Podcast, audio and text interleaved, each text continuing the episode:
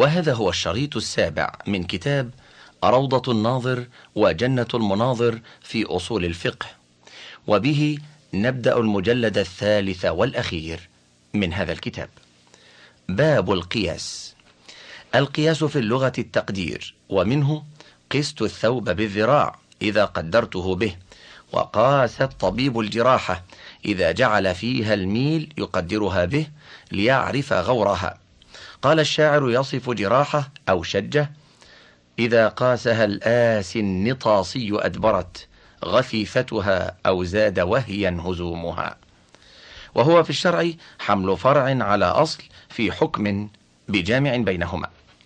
وقيل حكمك على الفرع بمثل ما حكمت به في الأصل لاشتراكهما في العلة التي اقتضت ذلك في الأصل. وقيل حمل معلوم على معلوم في إثبات حكم لهما أو نفيه عنهما بجامع بينهما من إثبات حكم أو صفة لهما أو نفيهما عنهما. ومعاني هذه الحدود متقاربة. وقيل هو الاجتهاد. وهو خطأ فإن الاجتهاد قد يكون بالنظر في العمومات وسائر طرق الأدلة وليس بقياس. ثم لا ينبي في العرف إلا عن بذل المجهود. إذ من حمل خردله لا يقال اجتهد. وقد يكون القياس جليا لا يحتاج إلى استفراغ الوسع وبذل الجهد ولا بد في كل قياس من أصل وفرع وعلة وحكم. فأما إطلاق القياس على المقدمتين اللتين يحصل منهما نتيجة فليس بصحيح لأن القياس يستدعي أمرين يضاف أحدهما إلى الآخر ويقدر به فهو اسم إضافي بين شيئين على ما ذكرنا في اللغة. فصل. ونعني بالعلة مناط الحكم وسميت علة لأنها غيرت حال المحل أخذا من علة المريض لأنها اقتضت تغيير حاله. والاجتهاد في العلة على ثلاثة أضرب تحقيق المناط للحكم وتنقيحه وتخريجه. أما تحقيق المناط فنوعان أولهما لا نعرف في جوازه خلافا ومعناه أن تكون القاعدة الكلية متفقا عليها أو منصوصا عليها ويجتهد في تحقيقها في الفرع.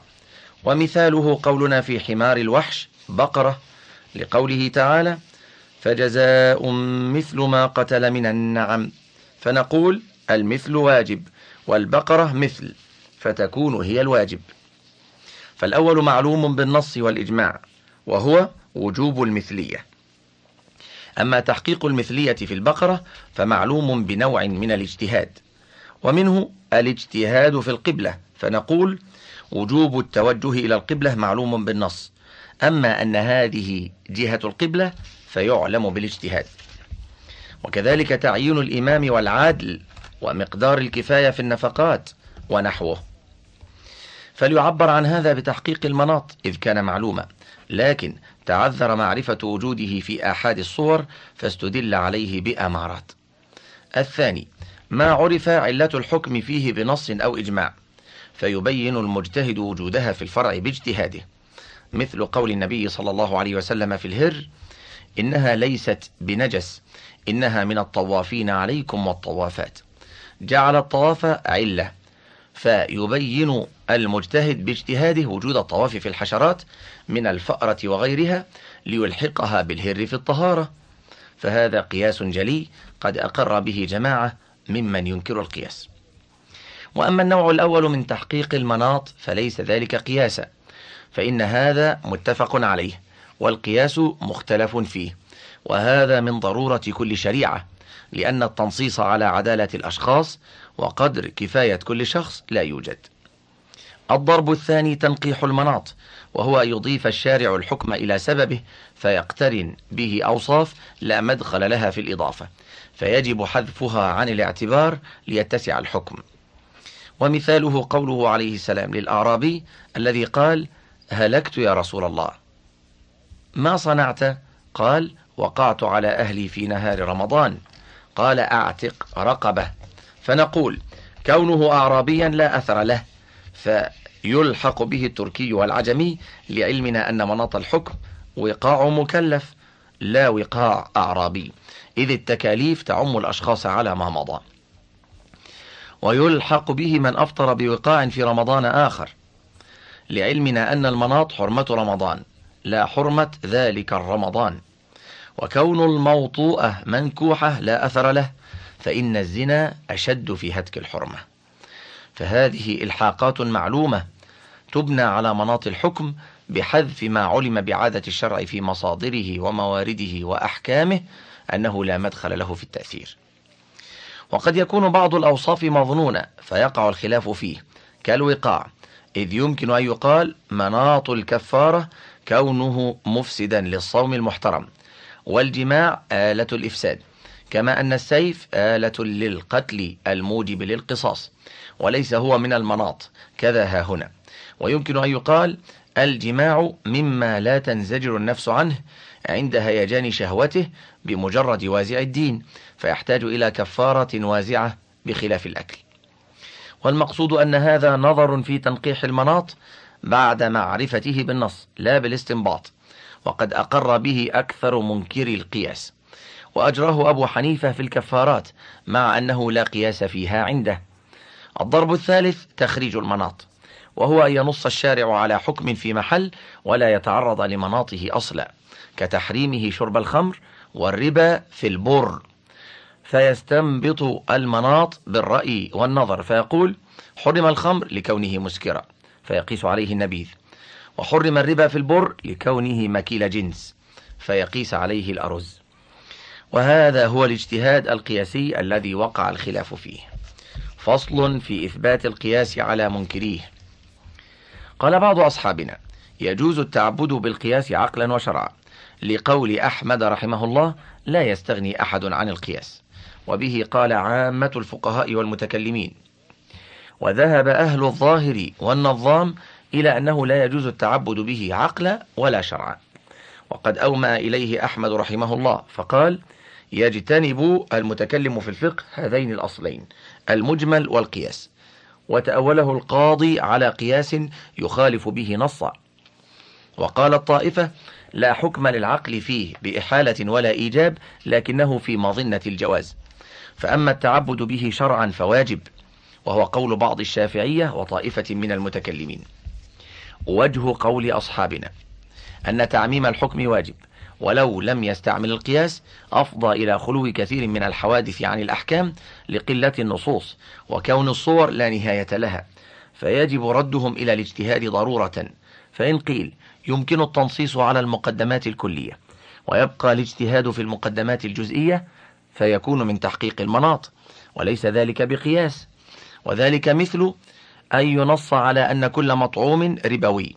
وهذه المقدمة الكلية فيبقى الاجتهاد في أن هذا مطعوم أم لا. وهذا لا خلاف في جوازه. قلنا هذا إن تصور فليس بواقع فإن أكثر الحوادث ليس بمنصوص على مقدماتها الكلية كميراث الجد وأشباهه فيقتضي العقل ألا يخلو عن حكم. دليل ثان أن العقل يدل على العلل الشرعية ويدركها إذ مناسبة الحكم عقلية مصلحية. يقتضي العقل تحصيلها وورود الشرع بها كالعلل العقلية. ولأننا نستفيد بالقياس ظنا غالبا في إثبات الحكم والعمل بالظن الراجح متعين وشبهة المانعين منه عقلا ما مضى في رد خبر الواحد. فأما التعبد به شرعا فالدليل عليه إجماع الصحابة رضي الله عنهم على الحكم بالرأي في الوقائع الخالية عن النص. فمن ذلك حكمهم بإمامة أبي بكر رضي الله عنه بالاجتهاد مع عدم النص إذ لو كان ثم نص لنقل وتمسك به المنصوص عليه. وقياسهم العهد على العقد إذ عهد أبو بكر إلى عمر رضي الله عنهما ولم يرد فيه نص لكن قياسا لتعيين الإمام على تعيين الأمة. ومن ذلك موافقتهم أبا بكر رضي الله عنه في قتال مانع الزكاة بالاجتهاد. وكتابة المصحف بعد طول التوقف فيه وجمع عثمان له على ترتيب واحد. واتفاقهم على الاجتهاد في مسألة الجد والإخوة على وجوه مختلفة مع قطعهم أنه لا نص فيها. وقولهم في المشركة ومن ذلك قول أبي بكر رضي الله عنه في الكلالة. أقول فيها برأيي فإن يكن صوابا فمن الله وإن يكن خطأ فمني ومن الشيطان والله ورسوله بريئان منه. الكلالة ما عدا الوالد والولد. ونحوه عن ابن مسعود في قضية بروع بنت واشق. ومنه حكم الصديق رضي الله عنه في التسوية بين الناس في العطاء كقوله إنما أسلموا لله وأجورهم عليه. وإنما الدنيا بلاغ. ولما انتهت النوبة إلى عمر رضي الله عنه فصل بينهم. وقال لا أجعل من ترك داره وماله وهاجر إلى الله ورسوله كمن أسلم كرها. ومنه عهد عمر رضي الله عنه إلى أبي موسى. أعرف الأمثال والأشباه وقس الأمور برأيك. وقال علي رضي الله عنه اجتمع رأيي ورأي عمر في أمهات الأولاد ألا يبعن وأنا الآن أرى بيعهن. وقال عثمان لعمر إن اتبع رأيك فرأي الرشيد وإن اتبع رأي من قبلك فنعم ذو الرأي كان. ومنه قولهم في السكران إذا سكر هذا وإذا هذا افترى. فحدوه حد المفتري. وهذا التفات منهم إلى أن مظنة الشيء تنزل منزلته. وقال معاذ للنبي صلى الله عليه وسلم أجتهد رأيي فصوبه. فهذا وأمثاله مما لا يدخل تحت الحصر. مشهور إن لم تتواتر آحاده حصل بمجموعه العلم الضروري أنهم كانوا يقولون بالرأي. وما من وقت إلا وقد قيل فيه بالرأي. ومن لم يقل فلأنه أغناه غيره عن الاجتهاد وما أنكر على القائل به فكان إجماعا. وما أنكر على القائل به فكان إجماعا. فإن قيل فقد نقل عنهم ذم الرأي وأهله. فقال عمر رضي الله عنه إياكم وأصحاب الرأي فإنهم أعداء السنن. أعيتهم الأحاديث أن يحفظوها فقالوا بالرأي فضلوا وأضلوا. وقال علي رضي الله عنه لو كان الدين بالرأي لكان أسفل الخف أولى بالمسح من أعلاه. وقال ابن مسعود رضي الله عنه قراؤكم وصلحاؤكم يذهبون ويتخذ الناس رؤساء جهالا فيقيسون ما لم يكن بما كان وقولهم إن حكمتم بالرأي أحللتم كثيرا مما حرمه الله وحرمتم كثيرا مما أحله. وقول ابن عباس إن الله لم يجعل لأحد أن يحكم برأيه. وقال لنبيه لتحكم بين الناس بما أراك الله ولم يقل بما رأيت. وقوله إياكم والمقاييس فما عبدت الشمس إلا بالمقاييس. وقال ابن عمر ذروني من أرأيت وأرأيت. قلنا هذا منهم ذم لمن استعمل الرأي والقياس في غير موضعه أو بدون شرطه. فذم عمر رضي الله عنه ينصرف إلى من قال بالرأي من غير معرفة للنص. ألا تراه قال أعيتهم الأحاديث أن يحفظوها؟ وإنما يحكم بالرأي في حادثة لا نص فيها. فالذم على ترك الترتيب لا على أصل القول بالرأي. ولو قدم إنسان القول بالسنة على ما هو أقوى منها كان مذموما. وكذلك قول علي رضي الله عنه وكل ذم يتوجه إلى أهل الرأي فلتركهم الحكم بالنص الذي هو أولى. كما قال بعض العلماء شعرا أهل الكلام وأهل الرأي قد جهلوا. علم الحديث الذي ينجو به الرجل. لو أنهم عرفوا الآثار ما انحرفوا عنها إلى غيرها لكنهم جهلوا. جواب ثاني. أنهم ذموا الرأي الصادر عن الجاهل الذي ليس أهلا للاجتهاد والرأي ويرجع إلى محض الاستحسان ووضع الشرع بالرأي. بدليل أن الذين نقل عنهم هذا هم الذين نقل عنهم القول بالرأي والاجتهاد. والقائلون بالقياس مقرون بإبطال أنواع من القياس كقياس أهل الظاهر إذ قالوا الأصول لا تثبت قياسا فكذلك الفروع. فإذا إن بطل القياس فليبطل قياسهم. فإن قيل فلعلهم عولوا في اجتهادهم على عموم أو أثر أو استصحاب حال أو مفهوم أو استنباط معنى صيغة من, من حيث الوضع واللغة في جمع بين اثنين أو خبرين أو يكون اجتهادهم في تحقيق مناط الحكم لا في استنباطه. فقد علموا أنه لا بد من إمام وعرفوا بالاجتهاد من يصلح للتقديم وهكذا في بقية الصور. قلنا لم يكن اجتهاد الصحابة مقصورا على ما ذكروه. بل قد حكموا بأحكام لا تصح إلا بالقياس. كعهد أبي بكر إلى عمر قياسا للعهد على العقد بالبيعة وقياس الزكاة على الصلاة وقياس عمر الشاهد على القاذف في حد أبي بكرة وإلحاق السكر بالقذف لأنه مظنته. وقد اشتهر اختلافهم في الجد قياسا. فقال ابن عباس ألا يتقي الله زيد يجعل ابن لابن ابن ولا يجعل أبا الأب أبا فأنكر ترك قياس الأبوة فأنكر ترك قياس الأبوة على البنوة مع افتراقهما في الأحكام. وصرح من سوى بينهما بأن الأخ يدلي بالأب والجد يدلي به أيضا فالمدلي به واحد والإدلاء يختلف. بل فالمدلى به واحد والإدلاء يختلف. وصرحوا بالتشبيه بالغصنين والخليجين. ومن فتش على اختلافهم في الفرائض وغيرها عرف ضرورة سلوكهم التشبيه والمقايسة وأنهم لم يقتصروا على تحقيق المناط في إثبات الأحكام بل استعملوا ذلك في بقية طرق الاجتهاد. وقد استدل على إثبات القياس بقوله تعالى فاعتبروا يا أولي الأبصار وحقيقة الاعتبار مقايسة الشيء بغيره كما يقال اعتبر الدينار بالصنجة وهذا هو القياس فإن قيل المراد به الاعتبار بحال من عصى أمر الله وخالف رسله لينزجر. ولذلك لا لا يحسن أن يصرح بالقياس ها هنا. فيقول يخربون بيوتهم بأيديهم وأيدي المؤمنين فألحقوا الفروع بالأصول لتعرف الأحكام. قلنا اللفظ عام وإنما لم يحسن التصريح بالقياس ها هنا لأنه يخرج عن عمومه المذكور في الآية. إذ ليس حالنا فرعا لحالهم. دليل آخر قول النبي صلى الله عليه وسلم لمعاذ بما تقضي؟ قال بكتاب الله. قال فإن لم تجد؟ قال بسنة رسول الله صلى الله عليه وسلم. قال فإن لم تجد؟ قال أجتهد رأيي. قال الحمد لله الذي وفق رسول رسول الله صلى الله عليه وسلم. قالوا هذا الحديث يرويه الحارث بن عمرو عن رجال من أهل حمص والحارث والرجال مجهولون. قاله الترمذي. ثم إن هذا الحديث ليس بصريح في القياس إذ يحتمل أنه يجتهد في تحقيق المناط. قلنا قد رواه عبادة ابن نسة عن عبد الرحمن بن غن عن معاذ. ثم هذا الحديث تلقته الأمة بالقبول فلا يضره كونه مرسلا. والثاني لا يصح لأنه بين أنه يجتهد فيما ليس فيه كتاب ولا سنة. خبر آخر.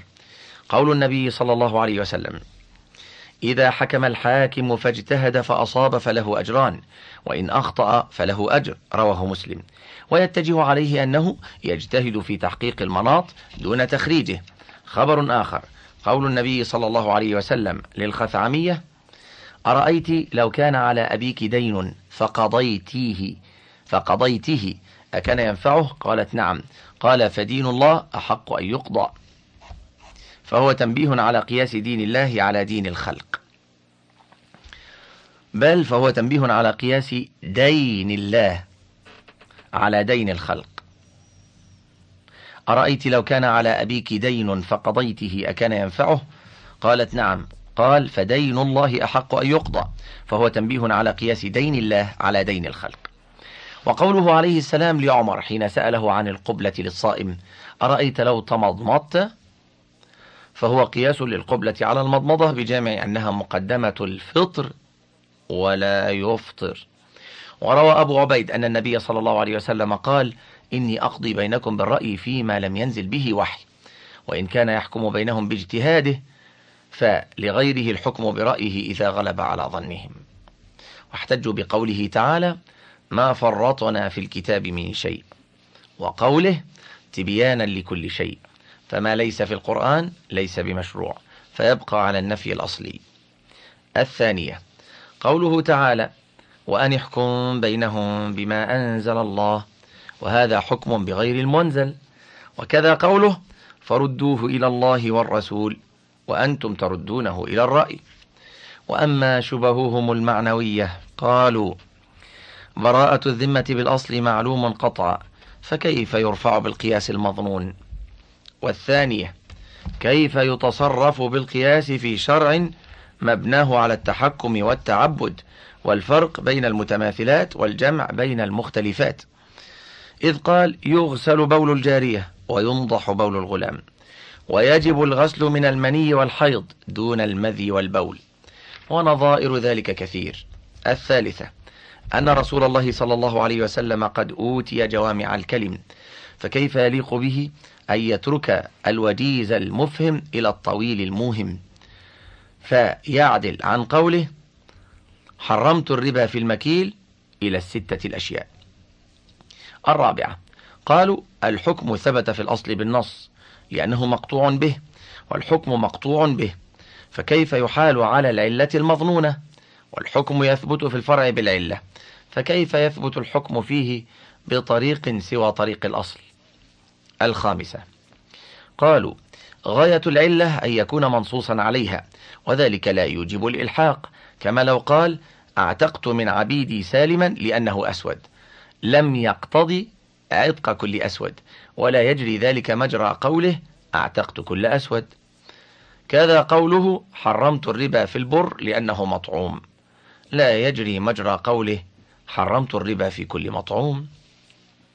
الجواب أما قوله تعالى ما فرطنا في الكتاب من شيء فإن القرآن قد دل على جميع الأحكام لكن إما بتمهيد طريق الاعتبار وإما بالدلالة على الإجماع والسنة وهما قد دل على القياس وإلا فأين في الكتاب مسألة الجد والإخوة والعول والمبتوتة والمفوضة والتحريم وفيها حكم لله شرعي.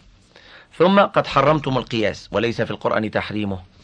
وقوله تعالى وأن بينهم بما أنزل الله قلنا القياس ثابت بالإجماع والسنة وقد دل عليهما القرآن المنزل ولا يرده إلى العلة ولا يرده إلا إلى العلة المستنبطة من كتاب الله تعالى ونص رسوله. فالقياس تفهم معاني النصوص بتجريد مناط الحكم وحذف الحشو الذي لا أثر له ثم أنتم رددتم القياس بلا نص ولا رد إلى معنى نص. وقولهم كيف ترفعون القواطع بالمظنون؟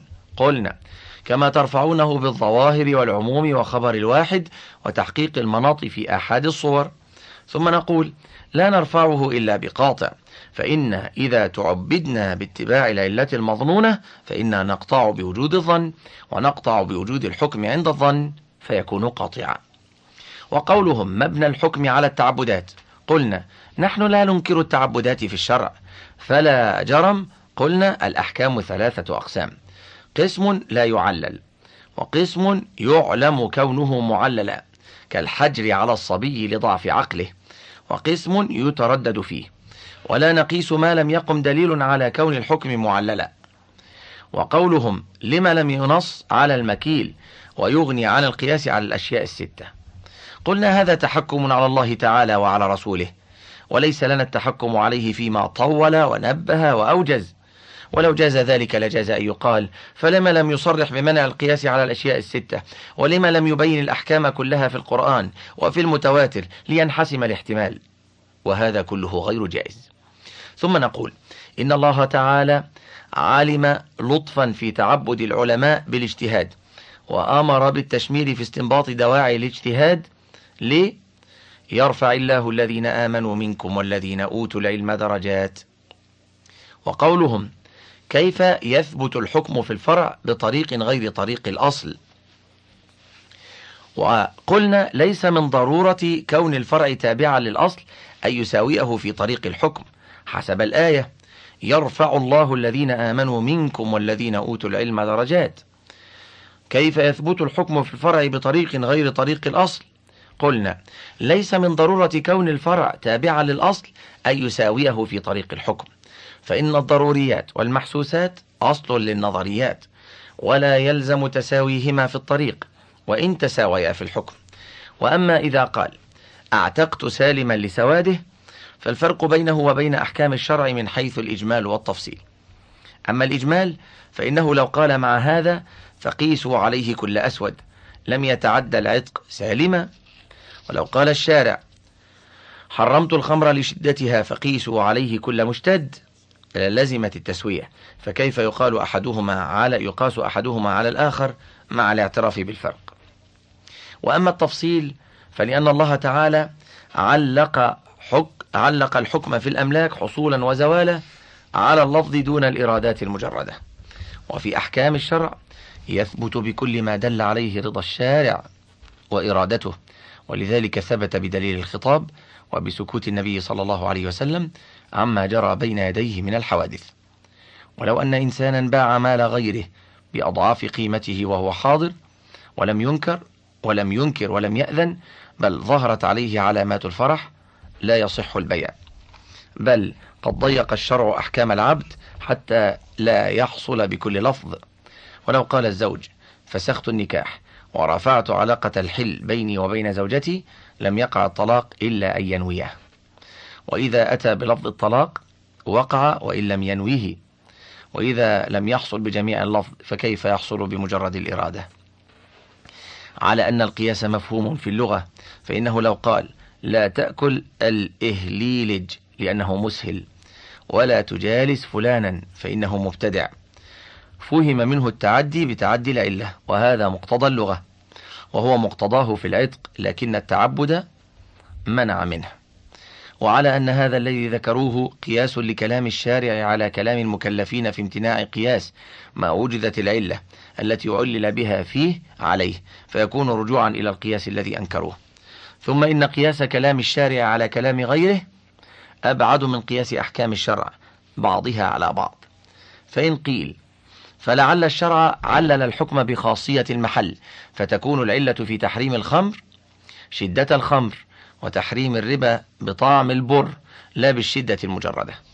ولله أسرار في الأعيان فقد حرم الخنزير والدم والميتة لخواص لا يطلع عليها فلم يبعد أن يكون لشدة الخمر من الخاصية ما ليس لشدة النبيذ. فبماذا يقع الأمر عن هذا؟ قلنا قد نعلم ضرورة سقوط اعتبار خاصية المحل كقوله أيما رجل أفلس فصاحب المتاع أحق بمتاعه يعلم أن المرأة في معناه.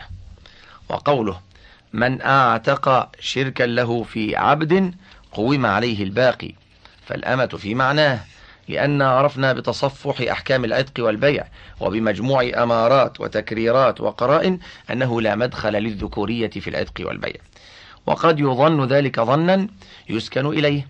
وقد عرفنا أن الصحابة عولوا على الظن فعلمنا أنهم فهموا من رسول الله صلى الله عليه وسلم قطعا إلحاق الظن بالقطع. وقد اختلف الصحابة في مسائل ولو كانت قطعية لما اختلفوا فيها. فعلمنا أن الظن كالعلم فإن انتفى العلم والظن فلا يجوز الإقدام على القياس. فصل. قال النظام العلة المنصوص عليها توجب الإلحاق بطريق اللفظ والعموم لا بطريق القياس إذ لا فرق في اللغة بين قوله حرمت الخمر لشدتها وبين قوله حرمت كل مشتد. وهذا خطأ إذ لا يتناول قوله حرمت الخمر لشدتها من حيث الوضع إلا تحريمها خاصة. ولو لم يرد التعبد بالقياس لاقتصرنا عليه كما لو قال أعتقت غانما لسواده. وكيف يصح هذا ولله تعالى أن ينصب شدة الخمر خاصة علة ويكون فائدة التعليل زوال التحريم عند زوال الشدة. ويتجه عليه ما ذكره نفاة القياس والله أعلم. فصل ويتطرق الخطأ إلى القياس من خمسة أوجه. أحدها ألا يكون الحكم معللا والثاني ألا يصيب علته عند الله تعالى. والثالث أي يقصر في بعض أوصاف العلة. الرابع أن يجمع إلى العلة وصفا ليس منها. الخامس أن يخطئ في وجودها في الفرع فيظنها موجودة ولا يكون كذلك. فصل إلحاق المسكوت بالمنطوق ينقسم إلى مقطوع ومظنون. فالمقطوع ضربان. أحدهما أن يكون المسكوت أولى بالحكم من المنطوق وهو المفهوم. ولا يكون مقطوعا حتى يوجد فيه المعنى الذي في المنطوق وزيادة. كقولنا إذا قبل شهادة اثنين فثلاثة أولى فإن الثلاثة اثنان وزيادة. وإذا نهى عن التضحية بالعوراء فالعمياء أولى فإن العمى عور مرتين. فأما قولهم إذا وجبت الكفارة في الخطأ ففي العمد أولى وإذا ردت شهادة الفاسق فالكافر أولى فهذا يفيد الظن لبعض المجتهدين. وليس من الأول لأن العمد نوع يخالف الخطأ. فيجوز ألا تقوى الكفارة على رفعه بخلاف الخطأ. والكافر يحترز من الكذب لدينه والفاسق متهم في الدين. الضرب الثاني أن يكون المسكوت مثل المنطوق كسراية العتق في العبد. والأمة مثله وموت الحيوان في السمن. والزيت مثله وهذا يرجع إلى العلم بأن الفارق لا أثر له في الحكم وإنما يعرف ذلك باستقراء أحكام الشرع في موارده ومصادره في ذلك الجنس. وضابط هذا الجنس ما لا يحتاج ما لا يحتاج فيه إلى التعرض للعلة الجامعة بل بنفي الفارق المؤثر ويعلم أنه ليس ثم فارق مؤثر قطعا فإن تطرق إليه احتمال لم يكن مقطوعا به بل يكون مظنونا وقد اختلف في تسمية هذا قياسا. وما عدا هذا من الأقيسة فمظنون. وفي الجملة فالإلحاق له طريقان. أحدهما أنه لا فارق إلا كذا وهذه مقدمة ولا مدخل لهذا الفارق في التأثير. وهذه مقدمة أخرى فيلزم منه نتيجة وهو أنه لا فرق بينهما في الحكم. وهذا إنما يحسن إذا ظهر التقارب بين الفرع والأصل. فلا يحتاج إلى التعرض للجامع لكثرة ما فيه من الاجتماع. الثاني أن يتعرض للجامع فيبينه ويبين وجوده في الفرع وهذا المتفق على تسميته قياسا. وهذا يحتاج إلى مقدمتين أيضا. إحداهما أن السكر مثل علة التحريم في الخمر والثانية أنه موجود في النبيذ. فهذه المقدمة الثانية يجوز أن تثبت بالحس ودليل العقل والعرف وأدلة الشرع. وأما الأولى فلا تثبت إلا بدليل شرعي. فإن كون الشدة علامة التحريم وضع شرعي كما أن نفس التحريم كذلك وطريقه طريقه. فالشدة التي جعلت علامة التحريم يجوز أن يجعلها الشارع علامة الحل فليس إيجابها لذاتها. وأدلة الشرع ترجع إلى نص أو إجماع أو استنباط فهذه ثلاثة أقسام. نقول فإن كون الشدة علامة التحريم وضع شرعي. كما أن نفس التحريم كذلك وطريقه طريقه. فالشدة التي جعلت علامة التحريم يجوز أن يجعلها الشارع علامة للحل فليس إيجابها لذاتها. وأدلة الشرع ترجع إلى نص أو إجماع أو استنباط. فهذه ثلاثة أقسام. القسم الأول إثبات العلة بأدلة نقلية. وهي ثلاثة أضرب. الأول الصريح.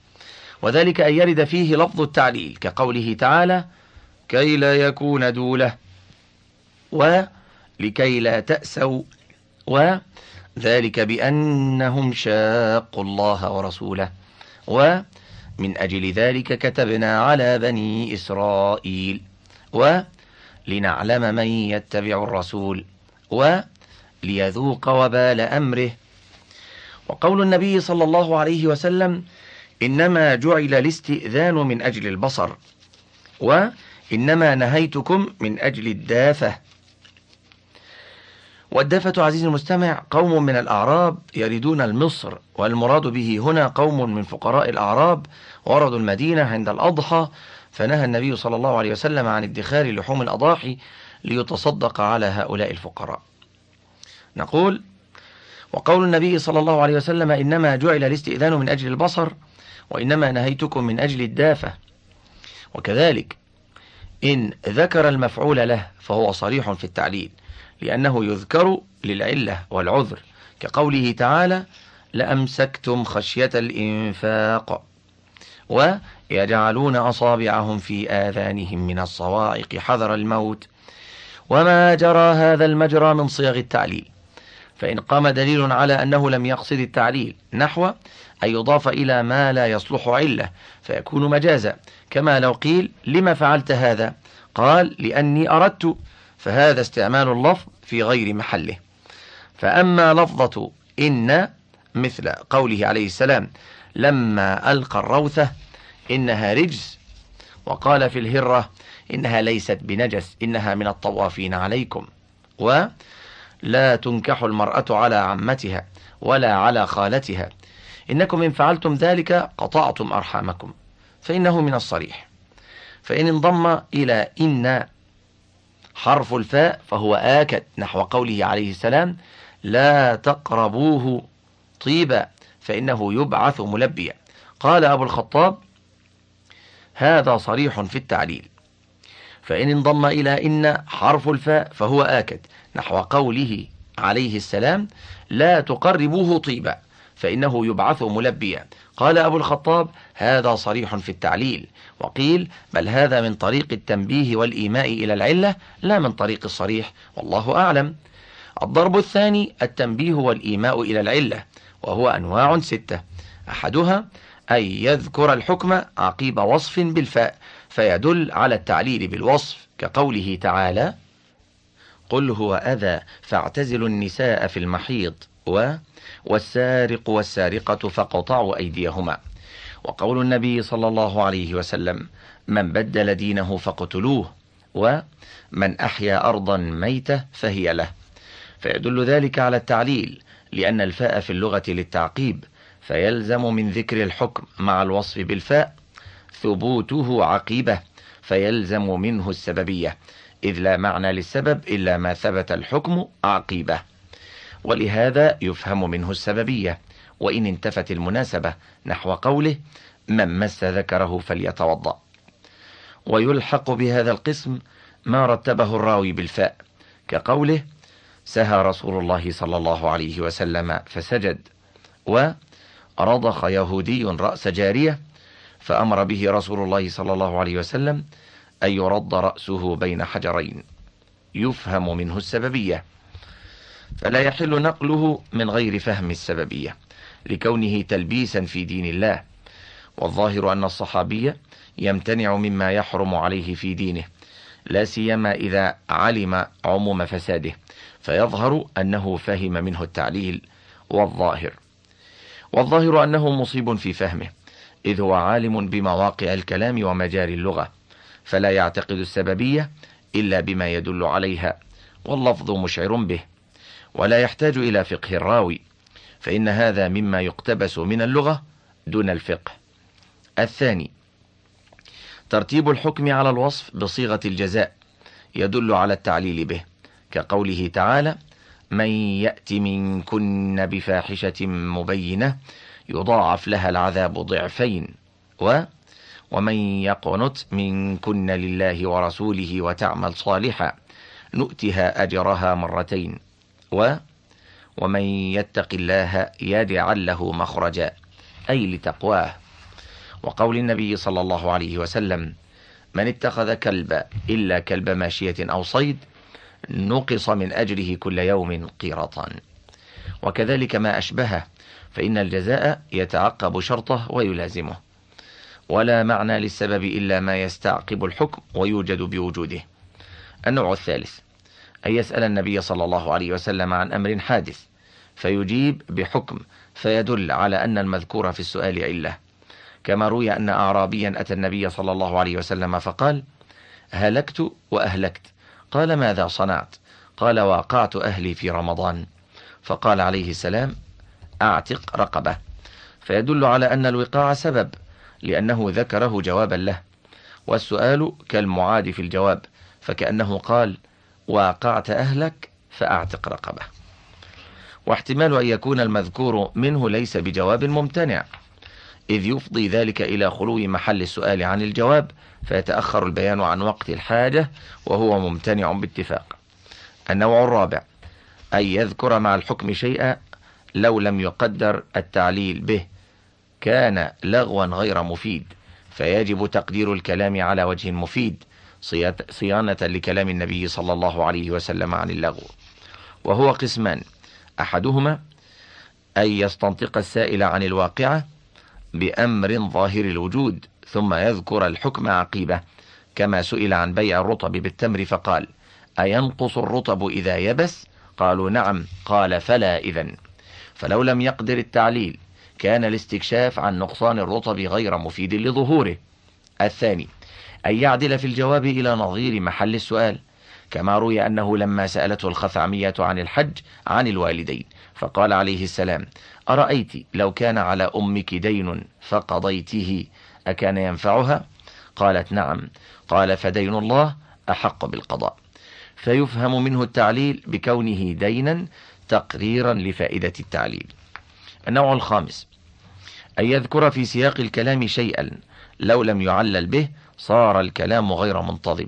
كقوله تعالى يا أيها الذين آمنوا إذا نودي للصلاة من يوم الجمعة فاسعوا إلى ذكر الله وذروا البيع.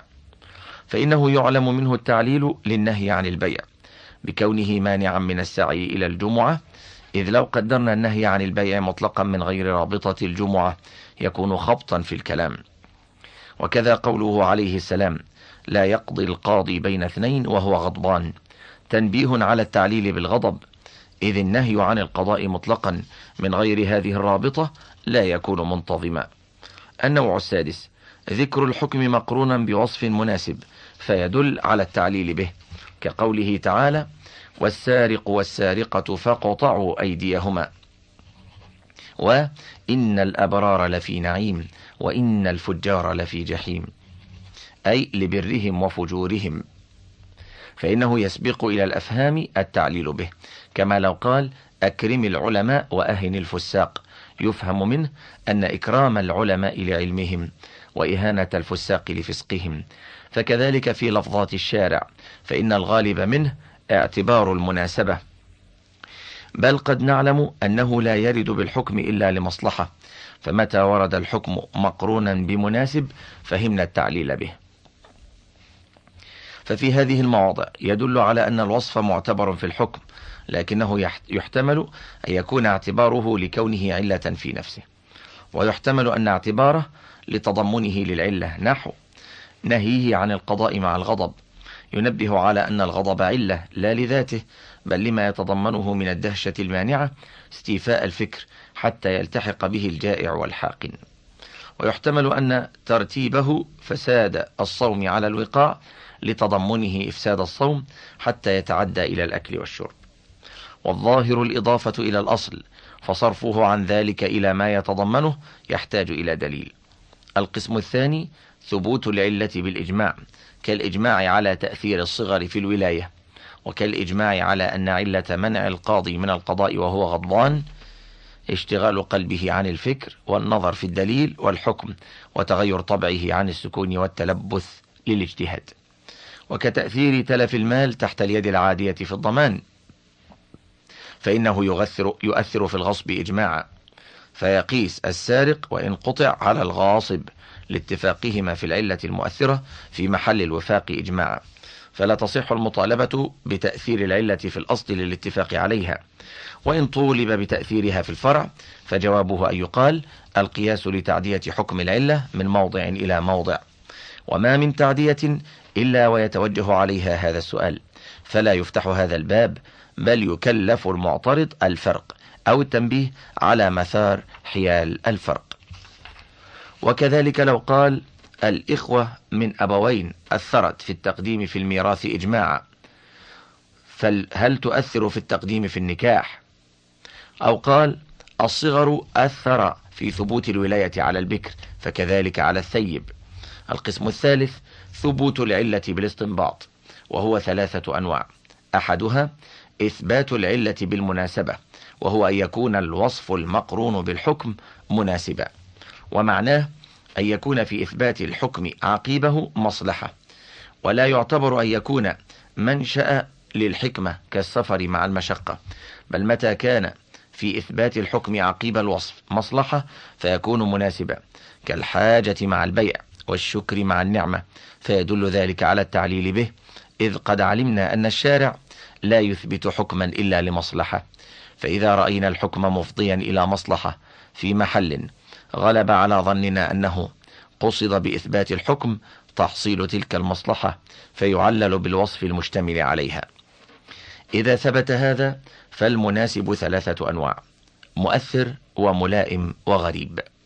فالمؤثر ما ظهر تأثيره في الحكم بنص أو إجماع وهو شيئان. أحدهما ما يظهر تأثير عينه في عين الحكم كقياس الأمة على الحرة في سقوط الصلاة بالحيض لما فيه من مشقة التكرار. إذ قد ظهر تأثير عينه في عين الحكم بالإجماع لكن في محل مخصوص فعديناه إلى محل آخر. وهذا لا خلاف في اعتباره عند القائلين بالقياس. ومن خاصيته أنه لا يحتاج إلى نفي ما عداه في الأصل. ولو ظهر في الأصل مؤثر آخر لم يضر بأن يعل بل يعلل بهما. فإن الحيض والعدة والردة تجتمع في امرأة ويعلل تحريم الوطء بالجميع. وهو قسمان أحدهما أن يظهر تأثير عينه في عين ذلك الحكم فهو الذي يقال إنه في معنى الأصل. وربما يقر به منكر القياس إذ لا يبقى بين الفرع والأصل مباينة إلا تعدد المحل. كقولنا إذا ثبت أن الكيل علة في تحريم الربا في البر فالزبيب ملحق به. ويكون هذا كظهور أثر الوقاع في إيجاب الكفارة على الأعرابي فالتركي والهندي في معناه. الشيء الثاني أن يظهر أثر عينه في جنس ذلك الحكم. كظهور أثر الأخوة من الأبوين في التقديم في الميراث فيقاس عليه ولاية النكاح فإن الولاية ليست هي عين الميراث لكن بينهما مجانسة. النوع الثاني وهو الملائم. وهو ما ظهر تأثير جنسه في عين الحكم كظهور أثر المشقة في إسقاط الصلاة عن الحائض فإنه ظهر تأثير جنس الحرج في إسقاط قضاء الصلاة كتأثير مشقة السفر في إسقاط الركعتين الساقطتين بالقصر. النوع الثالث الغريب وهو ما ظهر تأثير جنسه في جنس ذلك الحكم كتأثير جنس المصالح في جنس الأحكام. ثم للجنسية مراتب بعضها أعم من بعض فإن أعم الأوصاف كونه حكما ثم ينقسم إلى إيجاب وندب وتحريم وإباحة وكراهية. ثم الواجب ينقسم إلى عبادة وغير عبادة والعبادة تنقسم إلى صلاة وغيرها فما ظهر تأثيره في الصلاة الواجبة أخص مما ظهر في العبادة وما ظهر في العبادة أخص مما ظهر في الواجب وما ظهر في الواجب أخص مما ظهر في الأحكام. وفي المعاني أعم أوصافه أنه وصف يناط الحكم بجنسه حتى يدخل فيه الاشتباه. وأخص منه كونه مصلحة وأخص منه كونه مصلحة خاصة كالردع أو سد الحاجة. فلأجل تفاوت درجات الجنسية في القرب والبعد تتفاوت درجات الظن. والأعلى مقدم على ما دونه.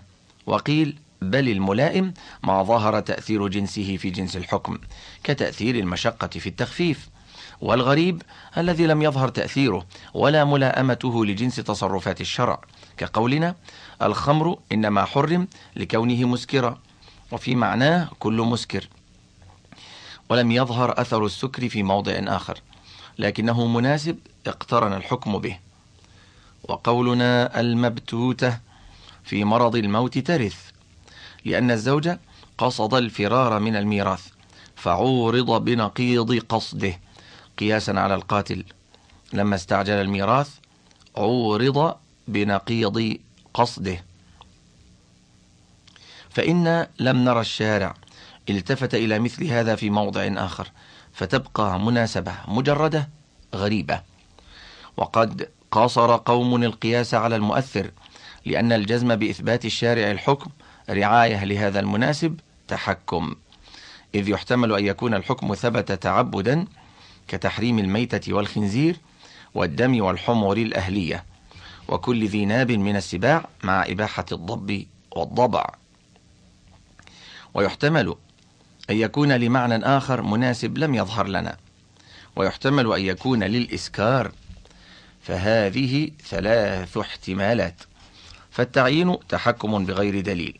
ووهم مجرد. مستند. ده أنه لم يظهر إلا هذا. وهذا غلط. فإن عدم العلم ليس علما بعدم سبب آخر.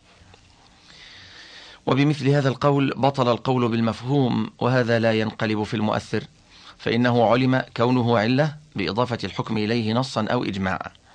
قلنا لا يصح ما ذكروه لوجهين. أحدهما أن قد علمنا من أقيسة الصحابة رضي الله عنهم في اجتهاداتهم أنهم لم يشترطوا في كل قياس كون العلة معلومة بنص أو إجماع. والثاني أن المطلوب غلبة الظن وقد حصل فإن إثبات الشرع الحكم على وفقه يشهد لملاحظة الشرع له. وهذا الاحتمال راجح على احتمال التحكم بما رددنا به مذهب منكر القياس كما في المؤثر. فإن العلة إذا أضيف إليها الحكم في محل احتمل اختصاصها به وبه اعتصم نفاة القياس لكن قيل لهم علم من الصحابة اتباع العلل وإطراح التعبد مهما أمكن. فكذا ها هنا ولا فرق. وقولهم يحتمل أن ثم مناسبا آخر فهو وهم محض. وغلبة الظن في كل موضع تستند إلى مثل هذا الوهم ويعتمد انتفاء الظهور في معنى آخر لو ظهر لبطل الظن. ولو فتح هذا الباب لم يستقم قياس فإن المؤثرة إنما تغلب على الظن لعدم ظهور الفرق ولعدم ظهور معارض.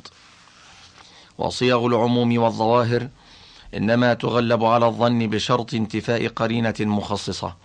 ولو ظهرت لزال الظن وإذا لم تظهر جاز التعويل عليه. ولم يظهر لنا من الصحابة إلا اتباع الرأي الأغلب ولم يضبطوا أجناسه ولم يميزوا جنسا عن جنس. فمهما سلمتم غلبة الظن أوجب اتباعه.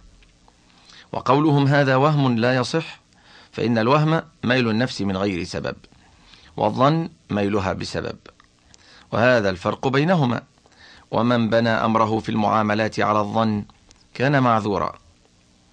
ومن بناه على الوهم سفه. ولو تصرف في مال اليتيم بالظن لم يضمن. ولو تصرف بالوهم ضمن. وقد بينا الظن. ها هنا فيجب البناء عليه والله أعلم. النوع الثاني في إثبات العلة السبر. قال أبو الخطاب ولا يصح إلا أن تجمع الأمة على تعليل أصل ثم يختلفون في في علته. فيبطل جميع ما قالوه إلا واحدة فيعلم صحتها. كي لا يخرج الحق عن أقاويل الأمة. فنقول الحكم معلل ولا علة إلا كذا أو كذا. وقد بطل أحدهما تعين الآخر. مثاله الربا يحرم في البر بعلة والعلة الكيل أو القوت أو الطعم. وقد بطل التعليل بالقوت والطعم. يثبت أن العلة الكيل فيحتاج إلى ثلاثة أمور. أحدها أنه لا بد من علة ودليله الإجماع على أن الحكم معلل. فإن لم يكن مجمعا عليه لم يلزم من إفساد جميع العلل إلا واحدة. صحتها لجواز أن يكون الحكم ثابتا تعبدا إذ لم يوجد من الدليل على صحتها إلا خلو المحل عما سواها. والموجود المجرد لا يكفي في التعليل وقول المستدل بحثت في المحل فلم أعثر على ما يصلح للتعليل ليس بأولى من قول خصمه بحثت في الوصف الذي ذكرته فلم أعثر فيه على مناسبة. أو ما يصلح به للتعليل فيتعارض الكلامان. الأمر الثاني أن يكون سبره حاصرا لجميع ما يعلل به إما بموافقة خصمه وإما بأن يسبر حتى يعجز عن إبراز غيره. فإن كان مناظرا كفاه أن يقول هذا منتهى قدرتي في السبر فإن شاركتني في الجهل بغيره لزمك ما لزمني. وإن اطلعت على علة أخرى فيلزمك إبرازها لننظر في صحتها فإن كتمانها حينئذ عناد وهو محرم وصاحبها إما كاذب وإما كاتم لدليل مست الحاجة إلى إظهاره وكلاهما محرم. الثالث إبطال أحد القسمين وله في ذلك طريقان أحدهما أن يبين بقاء الحكم بدون ما يحذفه فيبين به أنه ليس من العلة. إذ لو كان منها لم يثبت الحكم بدونه. الثاني أن يبين أن ما يحذفه من جنس ما عهدنا من الشارع عدم الالتفات إليه في إثبات الأحكام كالطول والقصر والسواد والبياض أو عهد منه الإعراض عنه في جنس الأحكام المختلف فيها كالذكورية والأنوثة في سراية العتق. ولا يكفيه في إفساد علة خصمه الناقض لاحتمال أن يكون جزءا من العلة أو شرطا فيها فلا يستقل بالحكم. ولا يلزم من عدم استقلاله صحة علة المستدل بدونه. ولا يكفيه أيضا أن يقول بحثت في الوصف الفلاني فما عثرت فيه على مناسبة فيجب إلغاؤه. فإن الخصم يعارضه بمثل كلامه فيفسد. فإن بين مع ذلك صلاحية ما يدعيه علة أو سلم له ذلك بموافقة خصمه فذلك يكفيه ابتداء بدون السبر. فالسبر إذا تطويل طريق غير مفيد فلنصطلح على رده. وقال بعض أصحاب الشافعي يكفيه ذلك. وقال بعض المتكلمين إذا اتفق خصمان على فساد تعليل من س... على فساد تعليل من سواهما ثم أفسد أحدهما علة صاحبه كان ذلك دليلا على صحة علته. وليس بصحيح. فإن اتفاقهما ليس بدليل على فساد قول من خالفهما. والذي فسدت علته منهما يعتقد فساد علة خصمه الحاضر كاعتقاده فساد علة الغائب فيتساوى عنده الأمر فيهما. فلا يتعين عنده صحة إحداهما. ما لم يكن الحكم مجمعا على تعليله ويبطل جميع ما قيل إنه علة والله أعلم. النوع الثالث في إثبات العلة. أن يوجد الحكم بوجودها ويعدم بعدمها كوجود التحريم بوجود الشدة في الخمر وعدم وعدمه بعدمها. فإنه دليل على صحة العلة العقلية وهي موجبة. فأولى أن يكون دليلا على الشرعية وهي أمارة. ولأنه يغلب على الظن ثبوت الحكم مستندا إلى ذلك الوصف. فإننا لو رأينا رجلا جالسا فدخل رجل فقام عند دخوله. ثم جلس عند خروجه وتكرر منه غلب على ظننا أن العلة في قيامه دخوله. فإن قيل الوجود عند الوجود طارد محض وزيادة العكس لا تؤثر إذ ليس بشرط في العلل الشرعية. ولأن الوصف يحتمل أن يكون ملازما للعلة أو جزءا من أجزائها فيوجد الحكم عند وجوده لكون العلة ملازمة وينتفي بانتفائه. ويحتمل ما ذكرته أو ما ذكرتم ومع التعارض لا معنى للتحكم. ثم لو كان ذلك علة لأمكن كل واحد من المختلفين في علة الربا أن يثبت الحكم بثبوتها وينفيه بنفيها. ثم يبطل هذا المعنى برائحة الخمر المخصوصة به مقرونة بالشدة. يزول التحريم بزوالها ويوجد بوجودها وليس بعلة. قلنا قد بينا أن الطرد والعكس يؤثران في غلبة الظن. وكون كل واحد من الطرد والعكس لا يؤثر منفردا لا يمنع من تأثيرهما مجتمعين. فإن العلة إذا كانت ذات وصفين لا يحصل الأثر من أحدهما. واحتمال شيء آخر لا ينفي الظن ولا يمنع من التمسك بما ظنناه علة ما لم يظهر الأمر الآخر فيكون معارضا والنقض برائحة الخمر غير لازم فإن صلاحية الشيء للتعليل لا يلزم أن يعلل به إذ قد يمتنع ذلك لمعارضة ما هو أولى منه. وقال قوم إنما يصح التعليل به مع السبر فيقول علة الحكم أمر حادث ولا حادث إلا كذا وكذا ويبطل ما سواه. والسبر إذا تم بشروطه استغنى عما سواه. مع أنه لا يلزم أن يكون علة الحكم أمرا حادثا إذ يجوز أن تكون العلة سابقة. ويقف ثبوت الحكم على شرط حادث كالحول في الزكاة. أو يكون الحادث جزءا تمت العلة به أو يكون الحكم غير معلل والله أعلم. ومما يشبه هذا شهادة الأصول كقولهم في الخيل ما لا تجب الزكاة في الذكور منفردة لم تجب في الذكور والإناث. ويستدل على صحتها بالاضطراد والانعكاس في سائر ما تجب فيه الزكاة وما لا تجب. وقولهم من صح ظهاره صح طلاقه كالمسلم. ذهب القاضي وبعض الشافعية إلى صحته لشبه لشبهه بما ذكرنا وتغليبه على الظن ومنع منه بعضهم والله أعلم. فصل فأما الدلالة على صحة العلة باضطرادها ففاسد. إذ لا معنى له إلا سلامتها عن مفسد واحد هو النقض. وانتفاء المفسد ليس بدليل على الصحة فربما لم يسلم من مفسد آخر. ولو سلمت من كل مفسد لم يكن دليلا على صحتها.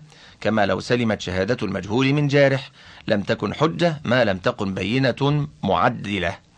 فكذلك لا تكتفي الصحة بانتفاء المفسد بل لا بد من قيام دليل على الصحة. وفي الجملة فنصب العلة مذهب يفتقر إلى دليل كوضع الحكم ولا يكتفى في إثبات الحكم بأنه لا مفسد له فكذلك العلة. ويعارضه أنه لا دليل على الصحة واقتران الحكم بها ليس بدليل على أنها علة. فقد يلازم الخمر لون وطعم ورائحة يقترن به التحريم ويضطرد وينعكس والعلة الشدة. واقترانه بما ليس بعلة كاقتران الأحكام بطلوع كوكب أو هبوب ريح ثم للمعترض في إفساده المعارضة بوصف مضطرد يختص بالأصل فلا يجد إلى التفضي عنه طريقا ومثال ذلك قولهم في الخل مائع لا يصاد من جنسه السمك ولا تبنى عليه القناطر فلا تزال به النجاسة كالمرق. وكذلك لو استدل على صحتها بسلامتها من علة تفسدها لم يصح لما ذكرنا. فإن قيل دليل صحتها انتفاء المفسد قلنا بل دليل الفساد انتفاء المصحح ولا فرق بين الكلامين. فصل متى لزم من الوصف المتضمن للمصلحة مفسدة مساوية للمصلحة أو راجحة عليها؟ فقيل إن المناسبة تنتفي. فإن تحصيل المصلحة على وجه يتضمن فوات مثلها أو أكبر منها ليس من شأن العقلاء لعدم الفائدة في على تقدير التساوي وكثرة الضرر على تقدير الرجحان فلا يكون مناسبا. إذ المناسب ما إذا عرض على العقول السليمة تلقته بالقبول. فيعلم أن الشارع لم يرد بالحكم تحصيلا للمصلحة في ضمن الوصف المعين. وهذا غير صحيح. فإن المناسب المتضمن للمصلحة والمصلحة أمر حقيقي لا ينعدم بمعارض إذ ينتظم من العاقل أن يقول لي مصلحة في كذا؟ يصدني عنه ما فيه من الضرر من وجه آخر. وقد أخبر الله تعالى أن في الخمر والميسر منافع وأن إثمهما أكبر من نفعهما فلم ينف منافعهما مع رجحان إثمهما. والمصلحة جلب المنفعة أو دفع المضرة. ولو أفردنا النظر إليها غلب على الظن ثبوت الحكم من أجلها. وإنما يختل ذلك الظن مع النظر إلى المفسدة اللازمة من اعتبار الوصف الآخر. فيكون هذا معارضا. إذ هذا حال كل دليل له معارض. ثم ثبوت الحكم مع وجود المعارض لا يعد تعبدا. ونظيره ما لو ظفر الملك بجاسوس لعدوه فإنه يتعارض في النظر اقتضاءان أحدهما قتله دفعا لضرره والثاني الإحسان إليه استمالة له ليكشف حال عدوه. فسلوكه إحدى الطريقين لا يعد عبثا بل يعد جريا على موجب العقل. ولذلك ورد الشرع بالأحكام المختلفة في الفعل الواحد. نظرا إلى الجهات المختلفة. كالصلاة في الدار المغصوبة فإنها سبب للثواب من حيث إنها صلاة وللعقاب من حيث إنها غصب. نظرا إلى المصلحة والمفسدة مع أنه لا يخلو إما أن يتساويا أو يرجح أحدهما. فعلى تقدير التساوي لا تبقى المصلحة مصلحة ولا المفسدة مفسدة فيلزم انتفاء الصحة والحرمة. وعلى تقدير رجحان المصلحة يلزم انتفاء الحرمة. وعلى تقدير رجحان المفسدة يلزم انتفاء المصلحة. فلا يجتمع الحكمان مع ومع ذلك اجتمع فدل على بطلان ما ذكروه. ثم قدرنا توقف المناسبة على رجحان المصلحة. فدليل الرجحان أن لم نجد في محل الوفاق مناسبا سوى ما ذكرناه. فلو قدرنا الرجحان يكون الحكم ثابتا معقولا وعلى تقدير عدمه يكون تعبدا. واحتمال التعبد أبعد وأندر فيكون احتمال الرجحان أظهر. ومثال ذلك تعليلنا وجوب القصاص على المشركين في القتل بحكمة الردع والزجر كي لا يفضي إسقاطه إلى فتح باب الدماء. فيعارض الخصم بضرر إيجاب القتل الكامل على من لم يصدر منه ذلك فيكون جوابه ما ذكرناه والله أعلم. فصل في قياس الشبه. واختلف في تفسيره. ثم في أنه حجة. فأما تفسيره فقال القاضي يعقوب هو أن يتردد الفرع بين أصلين حاضر ومبيح ويكون شبهه بأحدهما أكثر.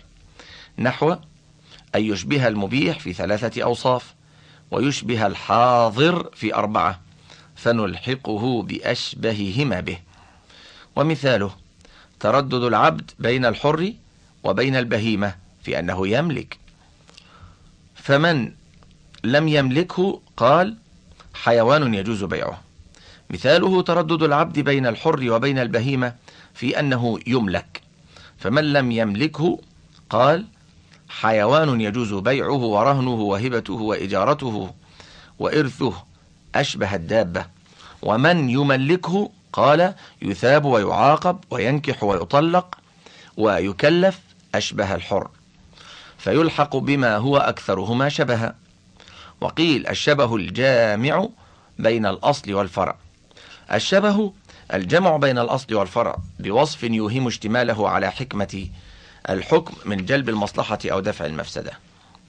وذلك أن الأوصاف تنقسم ثلاثة أقسام. قسم يعلم اشتماله على المناسبة لوقوفنا عليها بنور البصيرة كمناسبة الشدة للتحريم. وقسم لا يتوهم فيه مناسبة أصلا لعدم الوقوف عليها بعد البحث التام من إلفنا من الشارع أنه لا يلتفت إليه في حكم ما كالطول والقصر والسواد والبياض وكون المائع لا تبنى عليه القناطر. وقسم ثالث بين القسمين الأولين وهو ما يتوهم اشتماله على مصلحة الحكم. ويظن أنه مظنتها وقالبها من غير اطلاع على عين المصلحة مع عهدنا اعتبار الشارع له في بعض الأحكام. كالجمع بين مسح الرأس ومسح الخف في نفي التكرار بوصف كونه مسحا والجمع بينه وبين الأعضاء المغسولة في التكرار بكونه أصلا في الطهارة فهذا قياس الشبه. فالقسم الأول قياس العلة وهو صحيح والقسم الثاني باطل والثالث الشبه وهو مختلف فيه. وكل قياس فهو يشتمل على شبه واضطراد. لكن قياس العلة عرف بأشبه صفاته وأقواها. وقياس الشبه كان أشرف صفاته المشابهة فعرف به. وكذلك القياس الطردي عرف بخاصيته وهو الاضطراد إذ لم يكن له ما يعرف به سواه. وكل وصف ظهر كونه مناطا للحكم فاتباعه من قبيل قياس العلة لا من قبيل قياس الشبه. واختلفت الرواية عن أحمد رحمه الله في قياس الشبه فروي أنه صحيح والأخرى أنه غير صحيح. اختارها القاضي وللشافعين قولان كالروايتين ووجه كونه حجة هو أنه يثير ظن ظنا غالبا يبنى على الاجتهاد فيجب أن يكون متبعا كالمناسب فلا يخلو. إما أن يكون الحكم لغير مصلحة أو لمصلحة في الوصف الشبهي أو لمصلحة في ضمن الأوصاف الأخر. ولا يجوز أن يكون لغير مصلحة فإن حكم الشارع لا يخلو عن الحكمة. واحتمال كونه لمصلحة وعلة ظاهرة أرجح من احتمال التعبد. واحتمال اشتمال الوصف الشبهي على المصلحة أغلب وأظهر من اشتمال الأوصاف البقية عليها. فيغلب على الظن ثبوت الحكم به فيعد الحكم بتعديه. فصل في قياس الدلالة. وهو أن يجمع بين الفرع والأصل بدليل العلة. ليدل اشتراكهما فيه على اشتراكهما في العلة فيلزم اشتراكهما في الحكم ظاهرا. ومثاله قولنا في جواز إجبار البكر جاز تزويجها وهي ساكتة فجاز وهي ساخطة كالصغيرة. فإن إباحة تزويجها مع السكوت يدل على عدم اعتبار رضاها إذ لو اعتبر لاعتبر دليله وهو النطق. أما السكوت فمحتمل متردد. وإذا لم يعتبر رضاها أبيح تزويجها حال السخط. وكذا قولنا في منع إجبار العبد على النكاح لا يجبر على إبقائه فلا يجبر على ابتدائه كالحر. فإن عدم الإجبار على الإبقاء يدل على خلوص حقه في النكاح. وذلك يقتضي المنع مع الإجبار في الابتداء. باب أركان القياس وهي أربعة أصل وفرع وعلة وحكم. فالأول له شرطان أحدهما أن يكون ثابتا بنص أو اتفاق من الخصمين. فإن كان مختلفا فيه ولا نص فيه لم يصح التمسك به لأنه ليس بناء أحدهما على الآخر بأولى من العكس. ولو أراد إثبات حكم الأصل بالقياس على محل آخر لم يجز فإن العلة التي يجمع بها بين الأصل الثاني والأول إن كانت موجودة في الفرع فليقسه على هذا الأصل الثاني ويكفيه فذكر الأول تطويل غير مفيد فليصطلح على رده. وإن كان الجامع بين الأصلين غير موجود في الفرع لم يصح قياسه على الأصل الأول لأنه قد تبين ثبوت حكمه بعلة غير موجودة في الفرع ومن شرط صحة القياس التساوي في العلة. ولا يمكن تعليل الحكم في الأصل الأول بغير ما علله به في قياسه إياه على الأصل الثاني. فإنه إنما يعرف كون الجامع علة بشهادة الأصل له واعتبار الشرع له بإثبات الحكم على وفقه. ولا يعرف اعتبار الشرع للوصف إلا أن يقترن الحكم به عاريا عما يصلح أن يكون علة أو جزءا من أجزائها. فإنه متى اقترن بوصفين يصلح التعليل بهما مجتمعين أو بكل واحد منهما منفردا احتمل أن يكون ثبوت الحكم بهما جميعا أو بأحدهما غير معين. فالتعيين تحكم. ولذلك كانت المعارضة في الأصل سؤالا صحيحا. وقال بعض أصحابنا يجوز القياس على ما ثبت بالقياس. لأنه لما ثبت صار أصلا في نفسه فجاز القياس عليه كالمنصوص. ولعله أراد ما ثبت بالقياس واتفق عليه الخصمان. وقال قوم من شرطه أن يكون متفقا عليه بين الأمة فإنه إذا لم يكن مجمعا عليه فللخصم أن يعلل الحكم في الأصل بمعنى مختص به لا يتعدى إلى الفرع. فإن ساعده المستدل على التعليل به انقطع القياس لعدم المعنى في الفرع وإن لم يساعده منع الحكم في الأصل فبطل القياس وسموه القياس المركب. ومثاله قياسنا العبد على المكاتب فنقول العبد منقوص بالرق فلا يقتل به الحر كالمكاتب. فيقول المخالف العلة في المكاتب أنه لا يعلم هل المستحق لدمه الوارث أو السيد. فإن سلمتم ذلك امتنع قياس العبد عليه لأن مستحقه معلوم. وإن منعتم منعنا الحكم في المكاتب. فذهب الأصل فبطل القياس. وهذا لا يصح لوجهين. أحدهما أن كل واحد من المتناظرين مقلد. فليس له منع حكم ثبت مذهبا لإمامه لعجزه عن تقريره. فإنه لا يتيقن مأخذ إمامه في الحكم. ولو عرف ذلك فلا يلزم من عجزه عن تقريره فساده إذ من المحتمل أن يكون لقصوره. فإن إمامه أكمل منه وقد اعتقد صحته. ويحتمل أن إمامه لم يثبت الحكم في الفرع لوجود مانع عنده أو لفوات شرط. فلا يجوز له منع حكم ثبت يقينا بناء على فساد مأخذه احتمالا. وحاصل هذا أنه لا يخلو. إما أن يمنع على مذهب إمامه أو على خلافه. فالأول باطل لعلمنا أنه على خلافه. والثاني باطل فإنه تصدى لتقرير مذهبه فتجب مؤاخذته به. ثم لو صح هذا لما تمكن أحد من الخصمين من إلزام خصمه حكما على مذهبه غير مجمع عليه لأنه لا يعجز عن منعه. الثاني أن لو حصرنا القياس في أصل مجمع عليه بين الأمة أفضى إلى خلو كثير من الوقائع عن الأحكام لقلة القواطع وندرة مثل هذا القياس.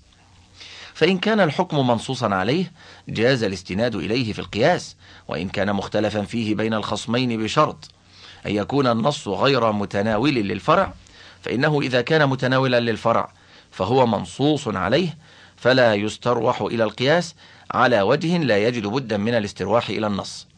فيكون تطويل طريق بغير فائدة فليصطلح على رده. وقال قوم لا يجوز القياس على المختلف فيه بحال. لا يجوز القياس على المختلف فيه بحال لأنه يفضي إلى نقل الكلام من مسألة إلى مسألة وبناء الخلاف على الخلاف وليس أحدهما أولى من الآخر. ولنا أن حكم الأصل أحد أركان الدليل فيجب أن يتمكن من إثباته بالدليل كبقية أركانه.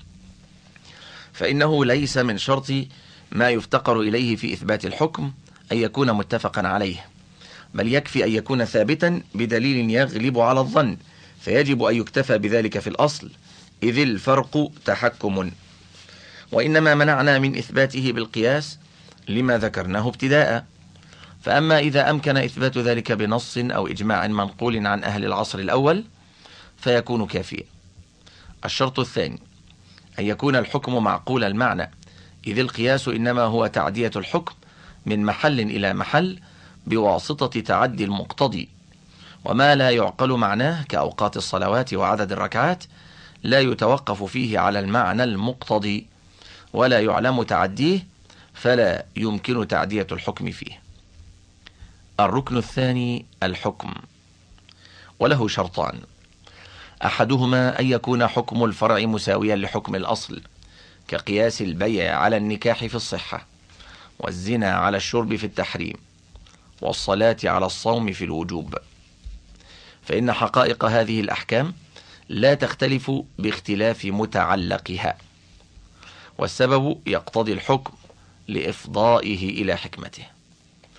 فإذا كان حكم الفرع مثل حكم الأصل تأدى به من الحكمة مثل ما تأدى بحكم الأصل فيجب أن يثبت. أما إذا كان مخالفا له فلا يصح قياسه عليه لأن ما يتأدى به من الحكمة مخالف لما يتأدى بحكم الأصل إما بزيادة وإما بنقصان. فإن كانت أنقص فإثبات الحكم في الأصل يدل على اعتبارها بصفة الكمال ولا يلزم اعتبارها بصفة النقصان. وإن كانت الحكمة في الفرع أكثر فعدول الشرع عنه إلى حكم الأصل يدل على أن في تعيينه مزيد فائدة أوجبت تعيينه أو على وجود مانع منع ثبوت حكم الفرع فكيف يصح قياسه عليه؟ ولأن القياس تعدية الحكم بتعدي علته فإذا أثبت في الفرع غير حكم الأصل لم يكن ذلك تعدية بل ابتداء حكم. وقولهم في السلم. بلغ بأحد عوضيه أقصى مراتب الأعيان فليبلغ بالآخر أقصى مراتب الديون قياسا لأحدهما على الآخر. ليس بقياس إذ القياس تعدية الحكم وتوسعة مجراه فكيف تختلف التعدية وهذا إثبات ضده؟ وكذلك لو أثبت في الأصل حكما ولم يمكنه إثباته في الرفع إلا بزيادة أو نقصان فهو باطل لأنه ليس على صورة التعدية. مثاله قولهم في صلاة الكسوف. يشرع فيها ركوع زائد لأنها صلاة شرعت لها الجماعة.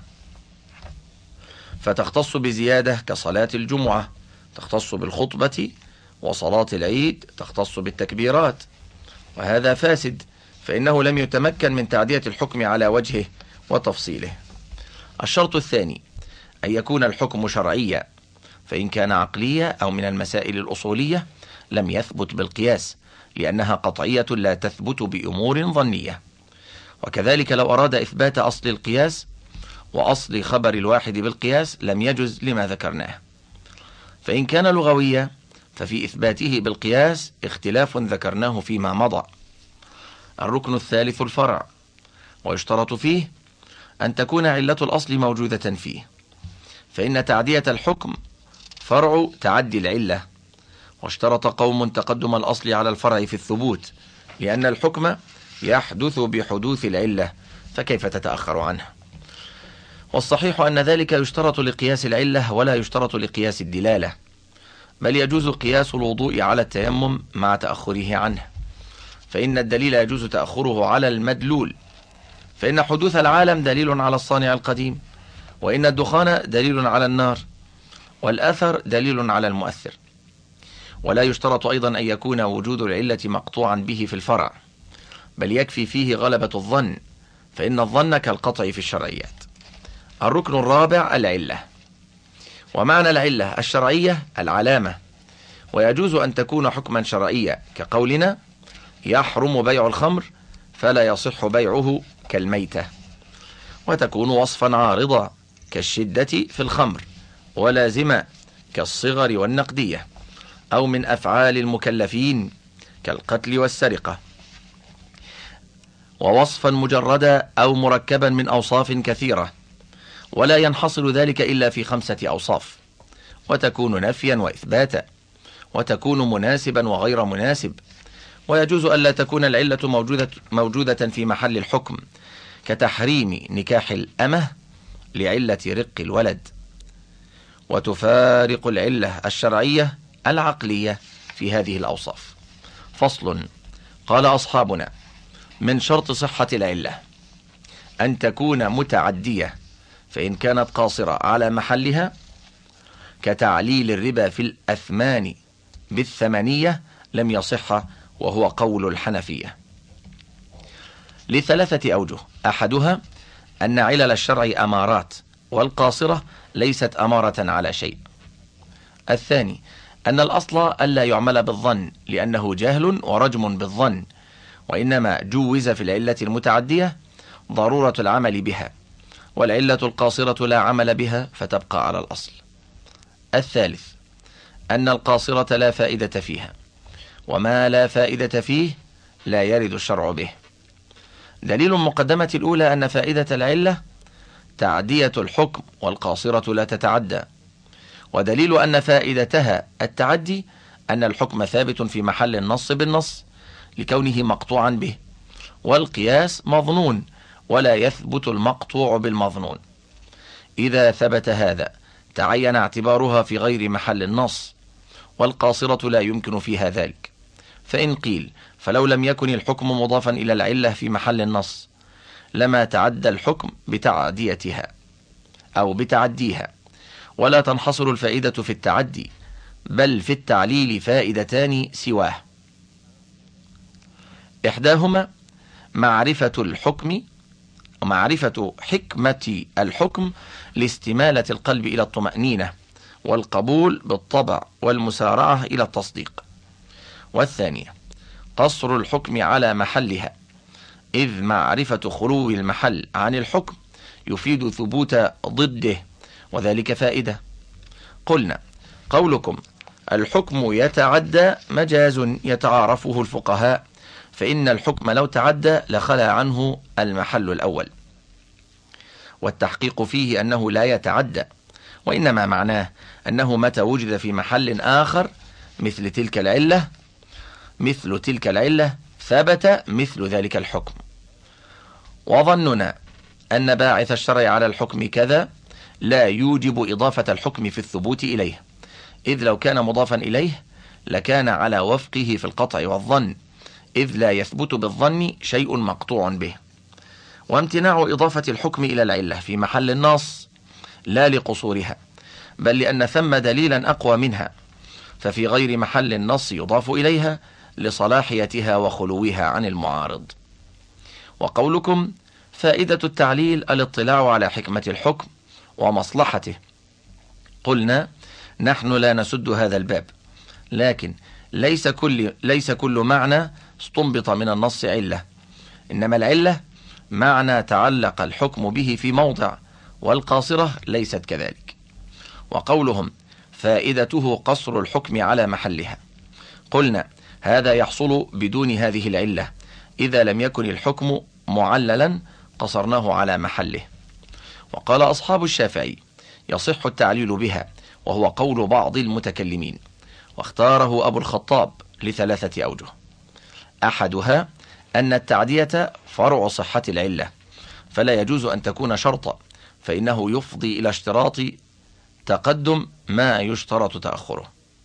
وذلك أن الناظر ينظر في استنباط العلة وإقامة الدليل على صحتها بالإيماء والمناسبة أو يضمن المصلحة المبهمة ثم ينظر فيها فإن كانت أعم من النص عداها وإلا اقتصر فالتعدية فرع الصحة فكيف يجوز أن تكون من جملة المصحح؟ الثاني أن التعدية ليست شرطا في العلة المنصوص عليها ولا في العقلية وهما آكد فكذلك المستنبطة.